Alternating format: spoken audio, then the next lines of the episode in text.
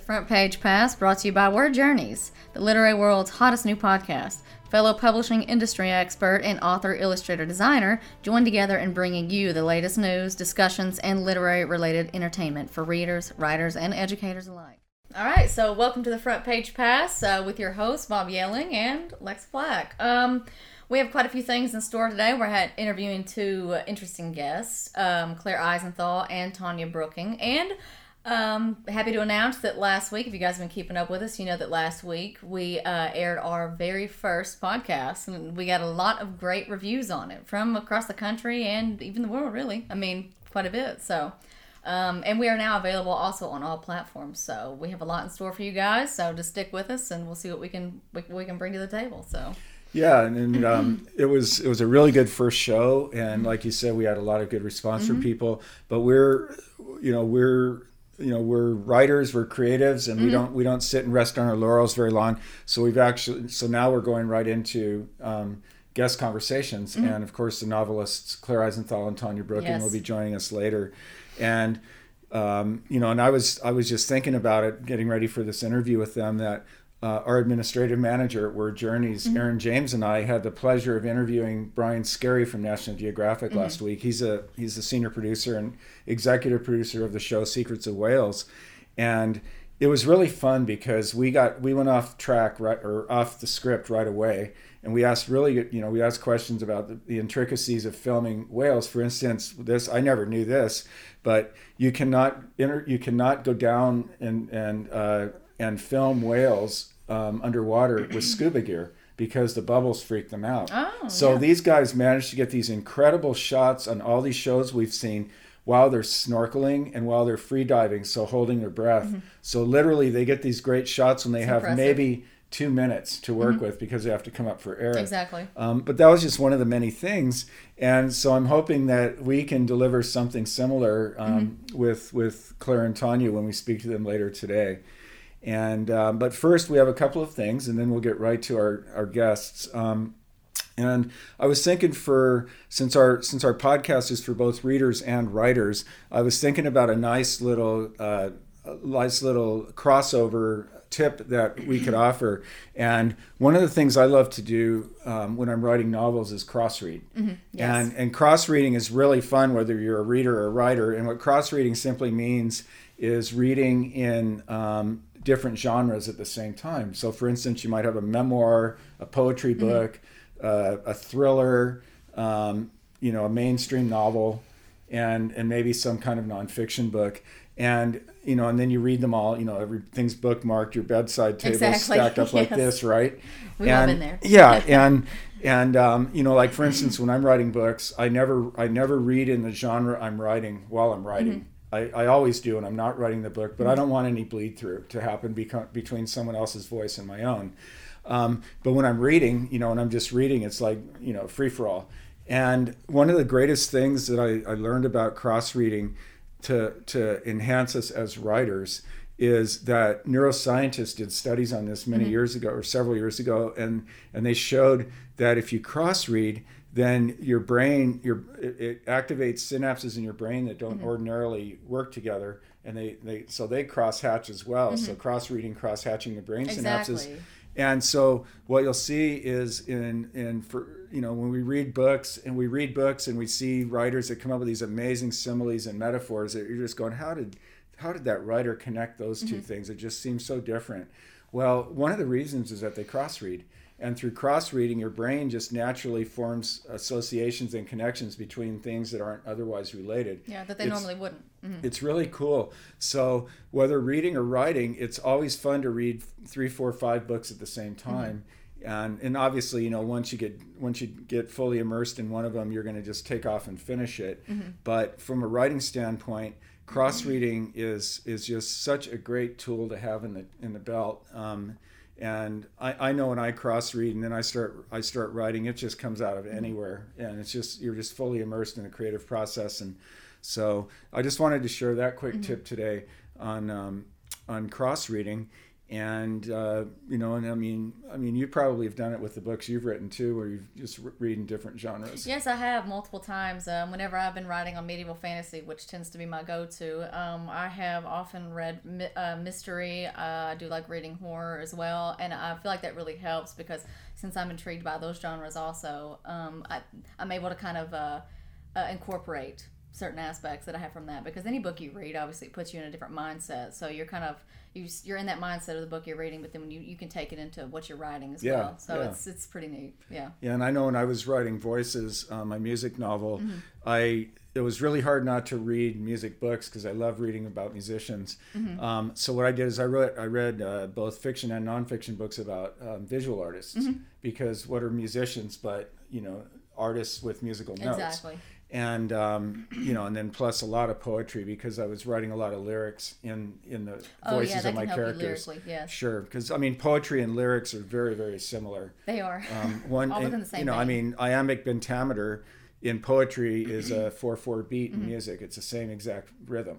So um, yeah, it's so cross reading is just a great. It's a great uh, technique and a great tool, and truly is. it really really helps with um, with you in your writing practice. Mm-hmm. So. Um, since we have an abbreviated front part of the show today, since we can't wait to talk to our guests, um, I, I just so I wanted to just do our regular thing of uh, about telling everybody about the New York Times bestseller list. And what we do in every show is um, is the top five fiction, the top five nonfiction, and the and these bestseller lists that we read are a combined print and ebook sales. So it's not just one or the other; it's both put together. So in fiction, we have kind of a rare thing. Um, the, the one and two spots in the in the New York Times top 5 are both by the same author, uh, Kristin Hannah. Her book, The Four Winds, has went number one this week, and it's been on the charts for four weeks. And then Firefly Fly Lane, her other book, has been on for six weeks, and that's number two. Number three is The Kaiser's Web by Steve Berry, which is the 16th book in the Cotton Malone series.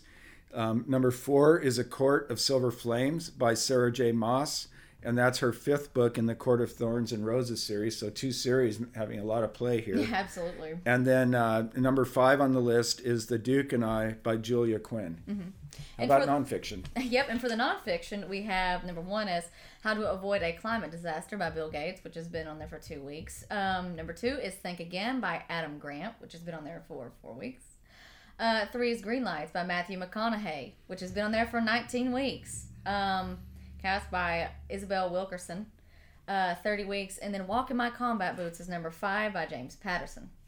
And uh, they're all pretty intriguing reads. They really are. So, Right. Yeah. Well, so without further ado, we've been building them up long enough. Um, so our, our guest today, it's it's really a pleasure because um, I've had the pleasure to know both of these authors, and one of them is from my hometown of Carlsbad, California, and that is uh, that is novelist Tanya Brooking, who wrote um, Lovely Rita, and which is her first novel, and then we also have um, Claire Isenthal.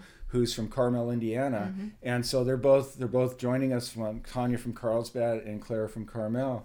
So um, Tanya and Claire, welcome to the show. All right. So I'm going to go ahead and kick it off with um, my first, the two pages that I selected uh, to read to this lovely group. And before I do, I just want to um, make sure that I let the audience know that um, there is a trigger warning um, with heavy gun violence and trauma. So um, uh, just a forewarning on that. Um, okay. The shots weren't stopping, they were gaining speed. A blur of bodies enclosed them, trapping them into a herd of stalked wildebeest. Nate's hand was all that grounded Flynn to this earth. Two young boys stood in the center of the stampede's path, separated from their parents in the madness. Wearing matching green line t shirts, they clutched each other, sobbing, faces swollen. Nate let go of her, swooping down to pick up the children. Stumbling, she reached for him. Nate, don't, don't let go. The frantic crowd, a wild and raging river, ripped them apart. Flynn, stay right behind me. The distance between them grew. The machine gun's tightly packed bursts unloaded behind them.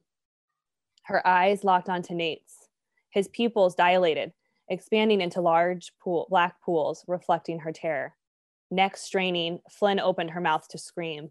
Her throat constricted, unable to produce sound. Arms clasped around the boys, Nate struggled toward the only possible escape. Flynn! Slipping further away, she tried to stay close, unable to extract herself from the flow of tangled limbs. Nate! A blast masked her voice. Agony filled screams collided with ringing ammunition fire. Endless rounds drummed against her ears, pounding them with mounting pressure. Diving sideways, she scrambled behind an abandoned concession stand. Chest heaving, the world spun like it was propelled from orbit. Involuntary tears streamed down her face, catching on her lips. Bitter saltiness mingled with acidic bile rising in her throat. A popcorn machine shattered on the counter of her concession stand bunker. Glass shards cascaded over her shoulders, slicing her arms. A crisscross pattern of blood rose to the surface. She flattened her back against the counter, breath caught within clenched jaws. A thick, putrid cloud burned her nostrils, searing her eyes. Head pressed between her knees, her fingers fastened over her neck. It's over. I'll never live through this. Just let it end quickly. Several seconds passed before Flynn realized the gunfire had stopped. Glancing up from her lap, her heart thudded into her stomach. A pair of heavy black boots stood before her. Hands numb, her mind struggled to grasp its new reality. Her gaze crept upward over the black belted cargo pants and bulletproof vest to the crimson mask. Slowly, he raised his gun to her head. I'm gonna die, she thought. The towering figure studied her, unreadable beneath his costumed facade. Staring into the endless barrel, one last whisper fell from her lips Goodbye. Pain ripped through her skull. Everything went black. That wow. is powerful and very suspenseful, I have to say. That was so and that that's a reading from Claire Isenthal's new book, The yes. Rising Order. Mm-hmm. Well, first of all, Claire, welcome welcome to Front Page Pass. Thanks and um, thanks and thank you We're for glad coming. to have you. Yeah. So, so first of all, um, the Rising Order is quite a book. I mean, first it, it really parallels a, a big troubling thing that's going on in this country. Could you could you start by elaborating on that? yeah i think i think that scene that i just read is a good example of that um, and you know it, it's so interesting because um, it, it, obviously as you might have picked up on it takes place at a concert and so mm-hmm. i i wrote this scene um, back well before um, the ariana grande concert um, terrorist attack which occurred in manchester in england um, back in 2017 and tanya is my witness for that she read it um, she read it well in advance so I'll never forget um, when that concert um, attack happened mm-hmm. because mm-hmm. It was so similar to this scene. Um, and a lot of the, it, a lot of, of what I wrote is actually reminiscent of my own experience. Um, of course, not being there, but back in 2011, I was actually at the um, the Sugarland concert at the Indianapolis State Fair, and I'm not sure if you remember, but there was um, really horrible weather, and the stage at the Sugarland concert collapsed, mm. killing, I think it was eight people. And so I was there. Um, and so a lot of, um, a lot of those memories are very much from that, um, you know, from the chaos, from the stampeding people, from the panic. Um, so I kind of channeled that as well as, um, you know, just like some of those indelible moments from from that mm-hmm. memory of my own. So yeah yeah um, i mean as we as we know our world is um, has become a, a, an increasingly um, scary place to live and um, you know even just yesterday with um, mm. robert aaron long killing i think eight what, what was it um, a, he well he shot a dozen asian americans killing eight so it's just um, i don't want to say it's becoming normalized but it's just sad to see what's mm. happened even in just me writing that scene and where we are now in our country. And and while Claire is talking, joining us on the podcast is our is our her her sister in writing. I like to think, uh. Tanya Brooking, who's who's who's joining us from California. And, yes. And so we're going to be talking to both of them together, mm-hmm. and then also talking to each of them separately exactly. as, the show goes on. Mm-hmm. So Claire, um, I mean, the Rising Order is a really striking story because you not only have a memorable protagonist, but you have a memorable antagonist. Could you talk a little bit about, um, you know, your protagonist and your antagonist, but also what what makes com- what makes an antagonist compelling reading?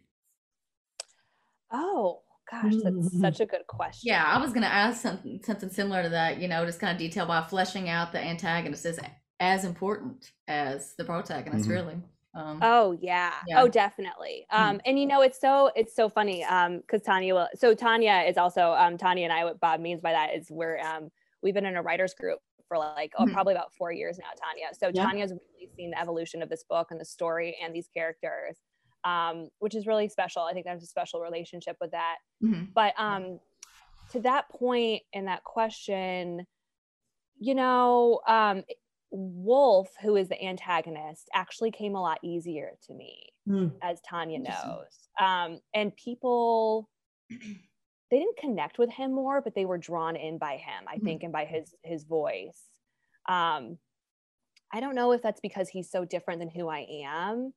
If it's because during the creative process, it was kind of easier for me to channel that darkness, especially given um, so much of my anxieties about the world that we lived in were kind Yes. of um, emulated through him.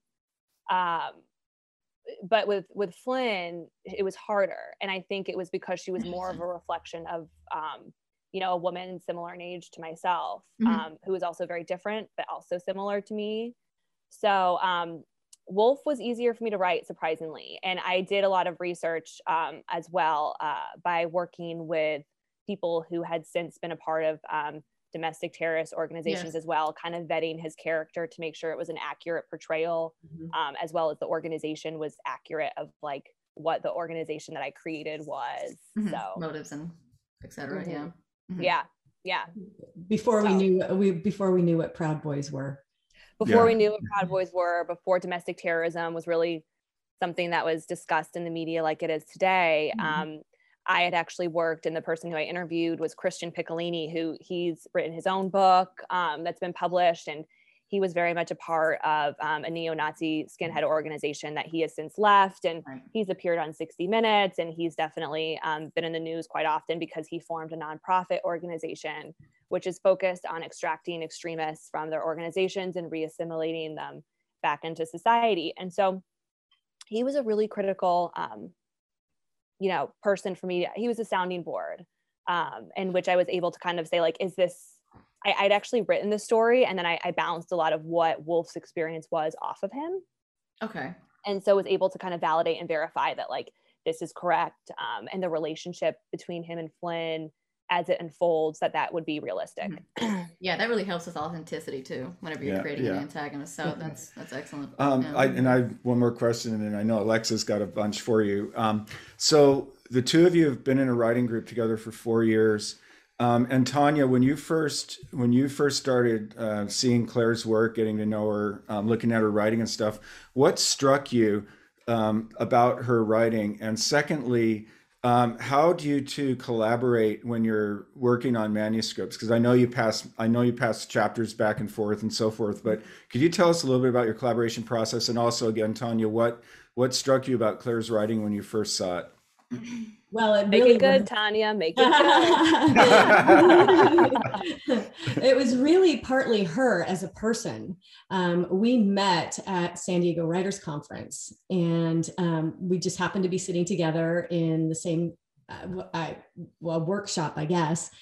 I can't remember exa- even who it was, and um, she had already a fully fleshed out manuscript, and she was like 27 and or, or so, right? yeah. and i was still gosh i might have had i don't know 150 pages written um, 100 of which are no longer in my manuscript at all and so i just i loved her um, you know her tenacity and she was so driven to get her story published and told really more importantly told because and like she said back then um, domestic terrorism wasn't on they didn't even say the words on the news or politics or No, whatever um, so then when i read the story which has drastically changed since Mhm. then including her protagonist who went through a complete overhaul Mhm. Oh, um, okay.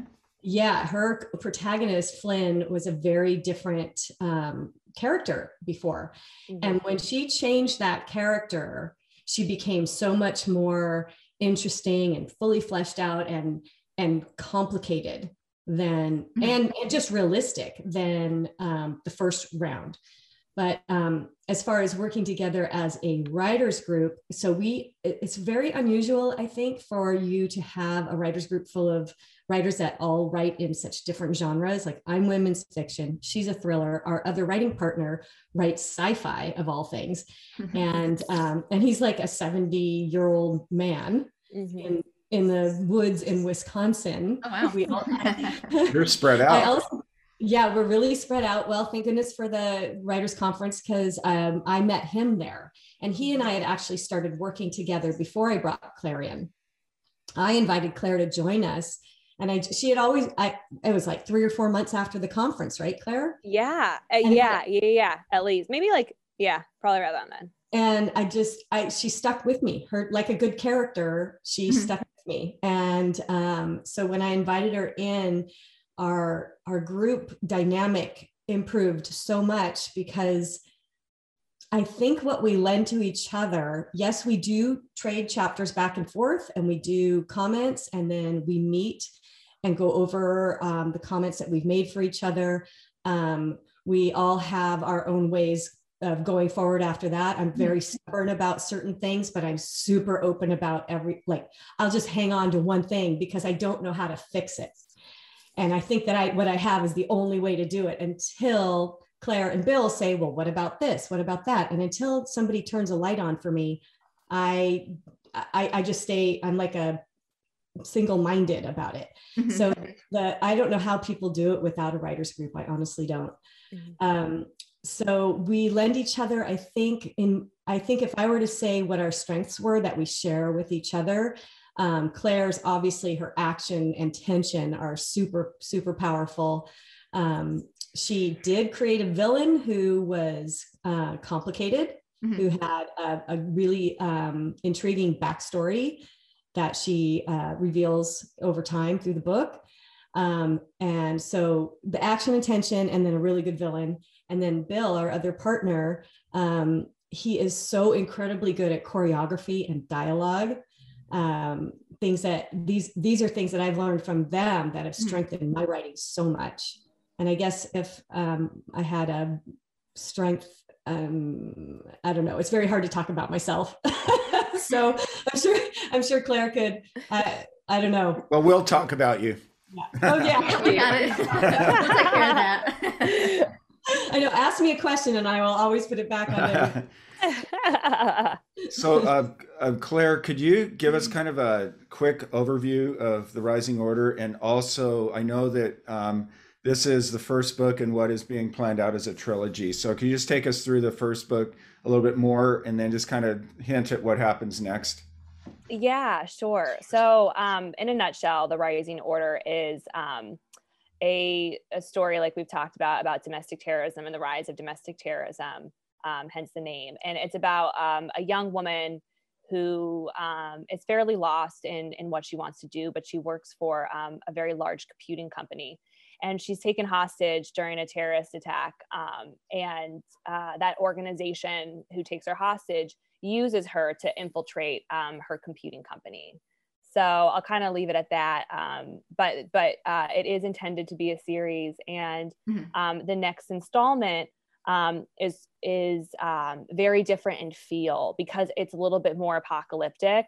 Um, it, it reflects kind of like the worst case mm-hmm. scenario mm-hmm. about essentially how ill prepared our country mm-hmm. is um, for cyber warfare and for um, for cyber attacks, especially by agents who um, really have nothing to lose. Mm-hmm. so that's been an interesting study.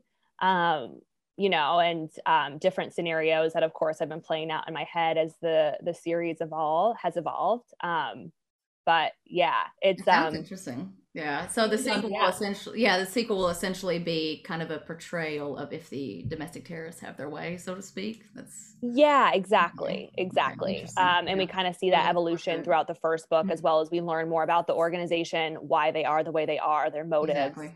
their manifesto, what they mm-hmm. what they want to achieve Um, and then Hmm. the second book is what happens when they achieve it. So, um, you know, It's- it's kind of the- intense, yeah. Gosh. and again, the news the news follows what Claire writes. So be very careful about what you write, Claire. I know. Yeah, seriously. I know. It's like I wrote about insurrection before insurrection was a thing on January 6th. Oh, gosh. So- yeah, you you you uh, you forecasted in a way in your in your manuscript. Um, so um, and then you also another thing about your background too is you do work for a large um, company in the in the industry. So Mhm. um, how did so how does your how does your work experience how did that bleed into um, the book or did it?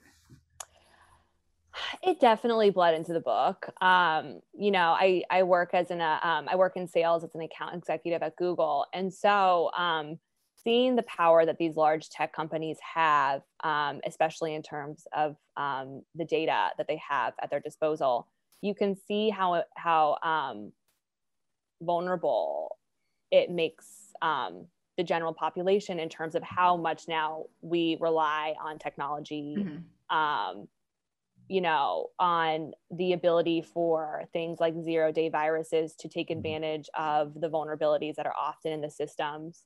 Um, and, you know, how even those vulnerabilities can be capitalized on by our, our own American government, um, which has been something really interesting to learn about and read about in the research that I did um, when coming up, you know, with some of the plot lines of the book. Um, so you just have access to a lot of information and a lot of players being in the tech industry and um, you know a lot of worst case scenarios just I'm a worst case scenario kind of gal gal clearly and that kind of of my work so um, yeah hopefully that answers your question Yeah, it did. okay um, yeah, and then and then I should just say that um, both both uh, the Rising Order and Lovely Rita Tanya's book are currently being marketed in the publishing world. So there, there's several editors in New York looking at each of their manuscripts Mhm. right now. So it's kind of it's kind of been an extended pins and needles time for both yeah, of them. Yeah, true. Um, but um, to that Uh. point, uh, to that point, a quick question for both of you. Um, a lot of writers, new writers uh, or young writers, think that really you write your first draft, you rewrite it, you're done. Could you each could you each talk about how how what effort it took to get your manuscripts to the point at which they went out to publishers? Oh my goodness. yeah Yeah. Uh, tanya you want to go first Handed it to you. we've both come so i mean thinking about the past few years and like where we were and where we are now it's pretty remarkable Yeah. We both rewrote our entire manuscripts. Mhm. uh, yeah in, uh, 100% from beginning to end um, and then rewrote them again and then revised revised revised and then in preparation for this um, meeting today we both had to open up our our manuscripts which we have been pretty good about not doing Mhm. Right. how dangerous that is and as uh, as i looked for a couple of pages to read every two pages i read i had to start wordsmithing so it's i mean it's never done right i, Right. I went I, I was on a um, webinar with lily king the author of writers and lovers and Hmm. she said um, when she puts it when it's when it starts being quiet when it's you know when the the story stops talking to you then you're done and i'm like when does that ever happen when does the story stop? Mhm. and, and claire writing a sequel she's she has no choice but to Mhm. reference her that door open first manuscript and mine is the my current work in progress is a spin-off of lovely rita so i am still also in that world Mhm. um so it's very it's it's very it's it's very long. Yeah it's, way it's longer than anticipated. It's um it's such a like i think when you try to establish a an end goal with the story and the writing is when i, I just don't think that's possible anymore. Um, or, or you'll constantly be disappointed or exasperated or impatient. Um, because you just to tanya's point you don't ever quite get there um, especially with the constant revisions and like Tanya said, when when we were both kind of looking through our manuscripts, trying to figure out what to read, like I didn't even want to do it. I was like, I can't even I can't even bring myself to open up this manuscript again right now.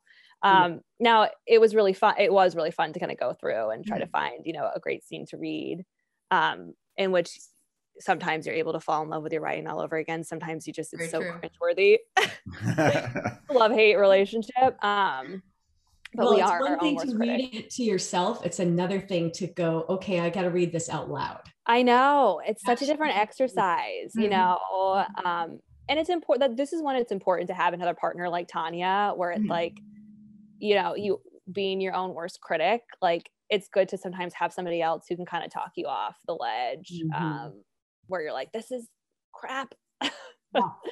When you're stuck in one scene for a month and you're like, why, why is this one taking a month when another one could take two days? Right. Mhm. yeah. Yeah. Yeah.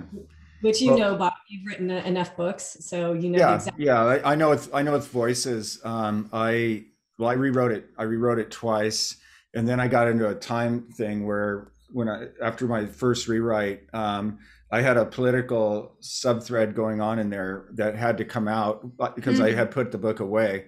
And so I had to redo that whole thing, but but yeah, it always takes it, it just and it never ends. You know, like you like you've both said, it just the voice just Mhm. doesn't want to shut off but Yeah. sometimes it just you just have to hit send and then Yeah, you've had the same true. experience with your novel I have, yes, yeah, Yeah. pretty much. So, Yeah. I mean, like like she said, it's kind of a love hate relationship. By the time you get finished with it, which you never really do get finished, and even honestly, after you get it published, I mean, I've heard of you know pretty prominent authors that say they still want to go back and they wish they could go back and uh, you know rewrite the thing. So, well i know, I, know, oh but, yeah um, because i remember um, when i in, in new york about 15 years ago or so Mhm. I, I went to a joyce carol oates signing and i was talking to her Uh-huh. and she's you know she's one of the most prolific authors of the last century yeah, exactly. and she um and she was redoing her entire first first collection of short stories that she'd originally published mm-hmm. in 1964 so here it is 40 years later. And she's redoing them because they didn't sound right to her you know exactly. Yeah. but, but but then again you think about it she's a much better writer than she was 40 years ago she's Very 40 true. years older so a lot more life Mhm. experience yeah yeah, experience comes into play as Yeah, well because I yeah. wrote a World War II nonfiction that I'm now currently, you know, revamping totally, and it was something that I wrote seven or eight years ago, and now, you know, reading it now, it's like, oh gosh, what was I, what was I doing then? but um, yeah, so you know, your writing evolves as you evolve. Put it that way. what do you love Yeah. most about writing claire Oh gosh. Um you know, I just think it's such an outlet. I just think it's it's such an important part of myself and who I am and um I genuinely believe in my heart of hearts that this is my calling. This is what I'm meant to do.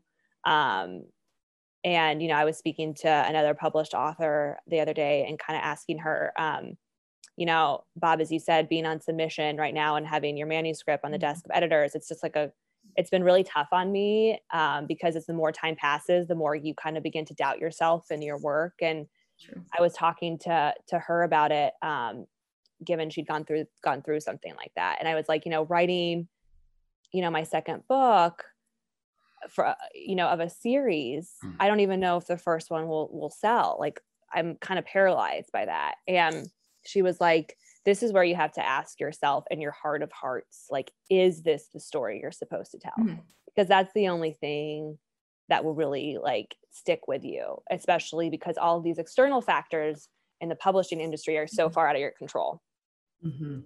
Mhm. and i i think that's true of this story for me i think without a doubt this is something that i have to tell um Mhm. and you know it's just getting lost in that flow of writing is like the best there's nothing better than that um so I, I would say I would say that's it for me. That's my favorite part. Um, is when you're just lost in the story and you're lost in the characters and they speak you constantly and you realize how they're a part of you, you're a part of them. Mhm. Um, you know, and you're just you can create this world with them at the center of it. And for any writer out there it's best to um, you know to just not let let yourself get discouraged and to really reflect on those moments that you're talking about when you can totally get lost in your manuscript and lost in those characters it's good to you know just kind of get to center yourself and really reflect on that why you started writing in the first place and not not let that whole process of getting a book published uh, discourage you because when you do get it published it's you know in retrospect you look back and you think it was all worth it you know so Yeah. mhm. Yep. All part of the journey. said. Mhm. Yeah. Yep. So um, on that on that note, we're gonna switch from um, we're gonna switch from gritty a gritty thriller with domestic terrorism undertones. Mm-hmm. Yep. We're gonna go to the beach now. Yay! Going on a little vacation. Yeah, so. jo- and- and Tanya's joining us from Carlsbad, California, which of course is my hometown. Mm-hmm. And uh, and um, anyway, so so Tanya, give us a, a quick overview of Lovely Rita and why you decided to write the book. It's so hard. I'm so bad at an elevator pitch. I almost asked Claire to tell them what the book is about. She does it as well as I do. Um, so the story kind of um, sprouted from a short story that I had written. I, I went into a creative writing class and after my mom died, I just wanted, I don't, I wanted to get back to, I had always been a writer, but I wanted to get back into it. I hadn't been writing for a long time. And um, so I wrote this short story that became one of the chapters um, in Lovely Rita. I had no idea what it was going to be about, but once I wrote the short story, it just kind of stuck with me and stuck with me for years, like six years. And I, and then all of a sudden, it just started to grow legs. And Hmm. um, so I I started writing backstory. I didn't realize it was backstory, but uh, and and I started writing poems and lyrics and things like that, and it all just kind of coalesced into this into this full full fledged no, novel. Yeah, that's interesting. You mentioned um, writing lyrics and stuff because I was going to ask. Um, I was going to ask you to kind of discuss you having to tap into any songwriting abilities because I know that the main character does delve into that quite often. So um, I Yeah. didn't know if you had a musical background or if it was something you had to work on, or if the lyrics came first, you know, prior to the the book itself, or um, No, um, I okay, so I have no musical abilities whatsoever. I took piano as a child, like most children. I have I'm completely tone deaf. Anybody that's heard me sing knows that they would never want to do that again. uh, but I've always written um, poetry Mhm. that's not really poetic, I guess is what I, I, I don't know how else to say it because it's not like rhyming. It doesn't, it's, I guess free form is what they call it. okay, but yeah, Free verse. I didn't Free know verse, that at the yeah. time. Yeah. Free verse. Thank you. Interesting. Um, so uh, the, the songs that Rita writes um, in during the writing of the novel, Mhm. the songs that she writes are really only bits and pieces of of Mhm. verse, you know, a verse here, a, a, a rhyme there. She kind of thinks in terms of rhyming. Yes. hmm And when she's pissed off or hurt, uh, she goes to that place to uh, just it, it's la- it's almost like a meditation for her. Mhm. Um, and anybody that's meditated to music will totally that'll jive with. Um, and then um, I did write her song, of course. That is the the song at the. Um, I don't want to give anything away, but there's a song that The is central song, yes. Yes, there you go. uh, it is. It, it's it's written. I haven't written music to it. I don't know how to do that. Um, but she's a lyricist anyway, so Mhm. uh, and she doesn't have any musical background either. So I guess uh, that makes oh, sense. okay, yeah. So that makes sense. Yeah, she's just she's just a natural. That's what she. Hmm. That's her go-to. Yeah, that's that's interesting how you were able to just pull out bits and pieces of lyrics, or bits and pieces of songs in Mhm. her character, and pull that off. Because I know with voices, I I had to do it the hard way. I ended up writing thirty songs in each of my two protagonist voices, Wow. sixty songs, and then and then pulling ten or twelve that ended up being in the book. Because I just couldn't do that like you did it. You did it the easy, or not the easy way, but you did it the really direct way where Yeah. you were able to grab it right in the moment. Um, and. I, I know my experience was a little tougher than that. Um, but Well, um, if, you've read, if you've read Daisy Jones and the Six, Yeah. which uh, which came out long after I wrote this story, Yeah. obviously, but she um, Taylor Jenkins Reid, the author, she obviously wrote all those songs, and then at the back of the book, she's got all the songs printed, so you can because you don't get to hear them while you're reading the book. You don't even get to see them in their in their entirety in the book, just little snippets, and um, it- the feel of each song is so integral to the story mhm. and um, and and so is rita's um, featured song That's Right. an interesting approach. Right. Yeah. So, so a question for both of you. Um, so you write in such totally different genres. Di- your, your styles are much different. Um, when you're when you're looking at each other's writing and and you know and just so what what do you what do you two have what do you feel you have in common as writers and what are you able to point out in the other's writing that works so well for you as a collaborative team Hmm. Go ahead, Claire. Um, I mean, it's so funny because you know when Tanya, I feel like Ta- we know each other's work so well now. We know each other's voices, we know each other's weaknesses, our strengths. Um, so um, oh, I Tanya, I take probably like ninety eight percent of your recommendations whenever I send you a chapter and you send me back comments and revisions. I want to Yeah. say um, maybe it's a little bit more. Sometimes it's a hundred percent, um, but I just really trust Tanya. Um, I trust that she she always honors my voice and honors the story, and so her suggestions are really just ways to make it stronger and to bring forward um, what might not be on the page. Um, Mm. so I think we're good at identifying that for each other because there really comes to be a point in time when you can't really notice that about your own work anymore. True. Um, and so I think we're really good about pointing that out. Um, Tanya, I'd love to get your take on this, but I would say No, she would say about me that I'm very, very good with structure for her. And Yes. one area where I mean, she's so great about um, you know, uh, about description and then dialogue. Like she has been so critical and helping me stick to the character's voice for mm-hmm. dialogue, you know, and I know that everyone says like, oh, your first dialogue's always like your first draft, especially when you get it down on the page, but she kind of helps like bring that character to life by making sure the dialogue matches that that voice of the mm-hmm. character. Character, right? Yeah. Mm-hmm. So Tanya, I pers- don't know what- what you'd say. No, I Personality think really shines through. It's Mhm. that's so important. Um, and and uh, I'll, I'm in another writers group with all women's fiction, and it's so important to honor the other author's voice and to you, you know everything that we suggest for each other are just that suggestions. Mhm. And but Claire and I have worked together so long that I, I too also take 98 to 100 percent of her suggestions. Um, I think structure wise, especially because I um I, th- this novel writing thing is such a huge beast Yeah. and i had no idea because all i had ever written was you know little short stories and poems i'm like oh how hard that's can quite I a jump Yeah. um, so she's really helped me move things around um, within a scene and also just overall not the whole manuscript um, sometimes things just needed to be moved around to make more sense Mhm. um, I also, I she mentioned about writing dialogue as a lot of people do that as their first draft, just write all dialogue to get it out. And I don't do that. And I end up with a lot of narrative that can be changed to dialogue. Mm, mhm. But sometimes I don't Well, know. that's interesting yeah.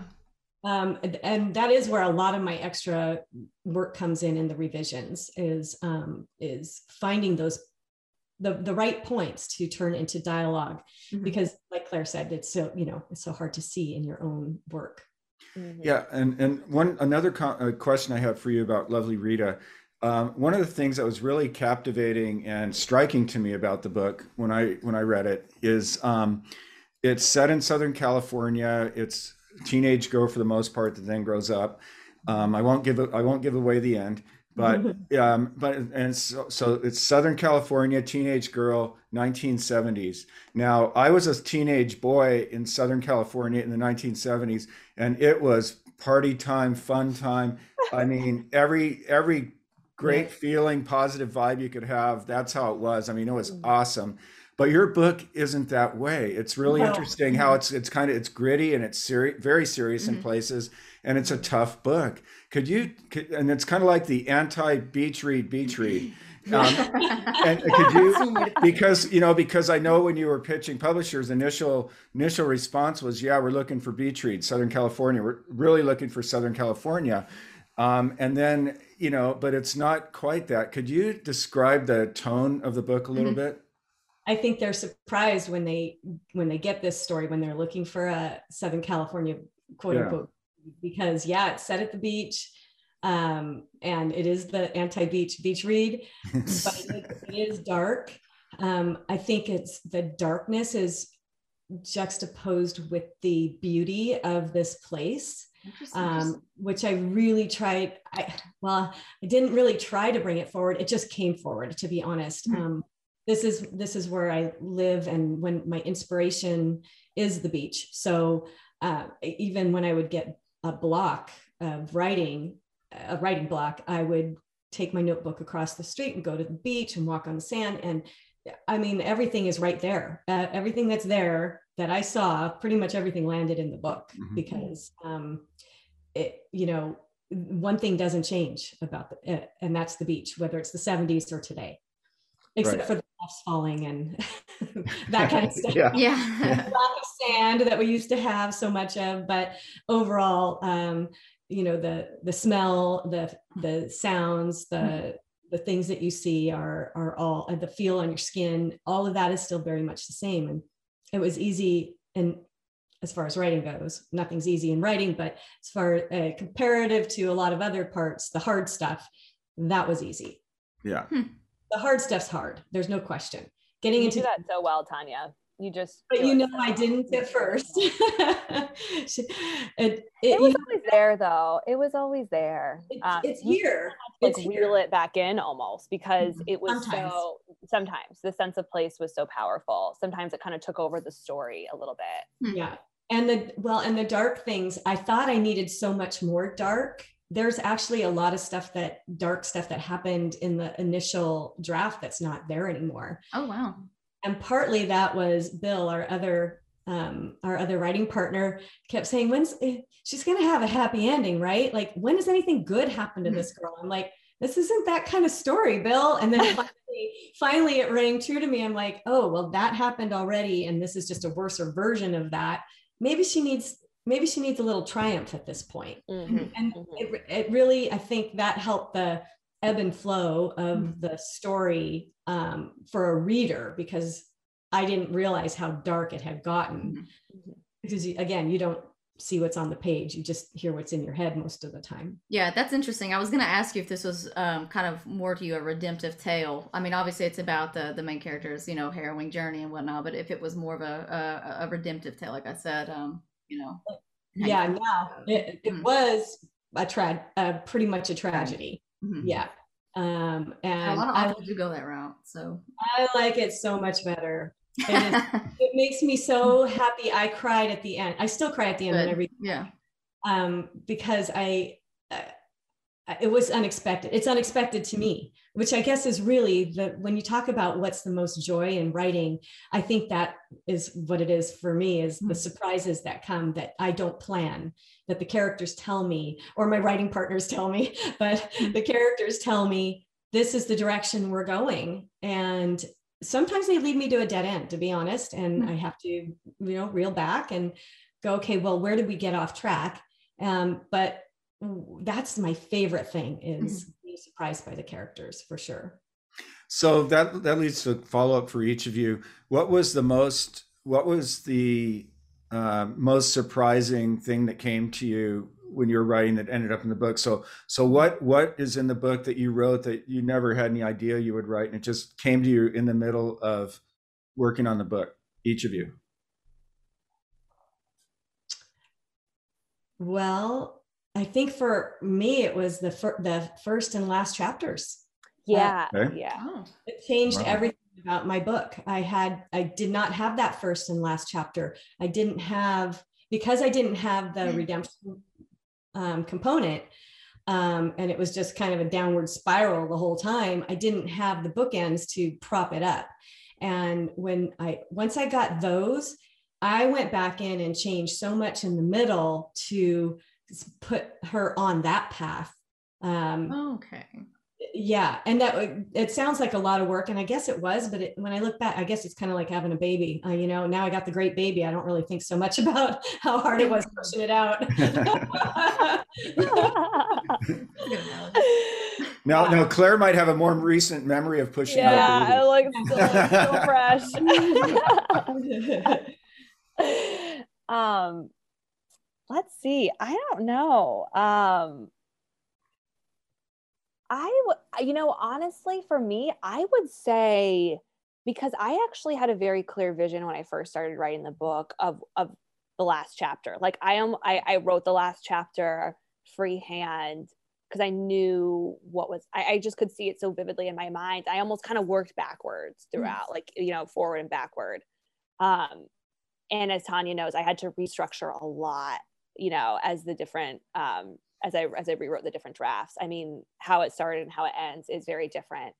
Um, but so I would almost say I was most surprised by like the second book and, and where it went and the direction it went and the direction of the characters and the growth of the characters as I've mm-hmm. continued to learn more about them and get to know them more. Um, they've they've kept me they've kept me surprised throughout that process. Um, so it kind of yeah. carries more into the second book as their evolution has become more and more clear to me. Yeah, okay. I can see that. Char- Flynn's character arc in particular. Hmm. Is that yeah, yeah? Much it's like it's a, it was a surprise for me to read, which is great. And I've loved writing it. That's been, I, I've loved writing the second book in a way mm-hmm. um, that I actually didn't really feel with the first. Maybe it was because I was learning so much. I was basically learning how to write a novel when I wrote the first. It was the first book that I started and finished. Mm-hmm. Um, and the second book has uh, just come alive in a different way. Awesome. Mm-hmm. Well, this is gonna. This sounds just like the actual writing experience when we're immersed in writing. But um, the last five minutes, um, we've only been on for five minutes, but the clock says we're out of time. Yeah. I know. Uh, How does that happen? Yeah, I know. Oh, oh darn! I have to read. Well, thank you so much um, to Claire Isenthal, author of The Rising yes. Order, and and Tanya Brooking, the author of Lovely Rita. And Tanya's going to take us out of this episode with mm-hmm. a couple of pages from Lovely Rita. Yep. All yours, Tanya. Okay. Looking forward to it. So this uh, happens uh, when Rita and her mother have fled their home in the middle of the night. I just need to give a little context um, in order to escape Rita's stepfather. Even in the dark, the Mirage Motel seemed a place only the most desperate would stay. The adobe building had been painted the color of fatigues. It looked depressed, as if it had survived a great war, but left behind a vital limb. Rita's heart sank. We're staying here? You got a better idea? Mama killed the engine and stepped out. Be right back. But no whining. It's only temporary. She slammed the door. Rita plunked the locks down. Inside, Mama tapped a bell. A chubby bald man appeared in frayed robe, rubbing saggy eyes. He pushed a book across the desk, which Mama scribbled in before dropping some bills on his desk. She returned and sank back into the driver's seat, dangling, dangling a key from her finger. Lucky number seven, her fake cheer didn't reach her eyes. Lucky, Rita thought. Yucky, mucky, plucky fuckery. Around back, they parked behind an ashen door. Here it is, number seven. Mama's tight smile faltered. Home, sweet home. Hoisting her belongings from the hatch, Rita swallowed sharp nostalgia for their beloved bungalow with its lush willow tree. She forced a smile and said, This is good, Mama, like a do over. See, I knew you'd be happy. We just needed a change of scenery. Mama slid the key into a jiggly knob and leaned into the door. It creaked open to a dank room that reeked of dirty mattresses and mold you could taste like a rotten tooth. Rita tapped a switch. An overhead light bulb sparked to life behind a cobwebby glass disc. A double bed, blanketed in a dusty, indistinct pattern, shared the room with a table and chair, a small TV, and a low bank of drawers. Her fragile hope withered. Mama yanked a bottle of wine and opened from her purse. Well, this'll be different. Wishing her mother's demeanor invited a warm embrace, Rita laced her arms around her own ribs and squeezed. With the most confidence she could muster, she repeated Mama's implied promise it's only temporary. Mm. Wow, that's really poetically descriptive. I mean, that's mm-hmm. well done. Yeah. yeah. I, really I, miss it. I miss reading you those pages, Tanya. we need to get back to that. I know. I know. I need help. I need so much help. I know. well, thank you both so very much for joining us today. This has been wonderful, and um, and we look forward to seeing both of these mm-hmm. books on the bookshelves very soon. Yep. Thanks again for having us. It was so much fun. Yes, yes. it was. coming on. We enjoyed yeah. it. Love it. Thank you. Thanks. Take care. Thanks. Okay, bye-bye. Bye. Bye. For joining us at Front Page Pass, where we present everything from new titles to rocking interviews with best selling authors and publishing experts, writing and editing tips, the latest on the bookshelves for readers, and live coverage of writers' festivals, conferences, and author signings. Our mission to serve up the world in a thrilling, wonderful, and most adventurous new way.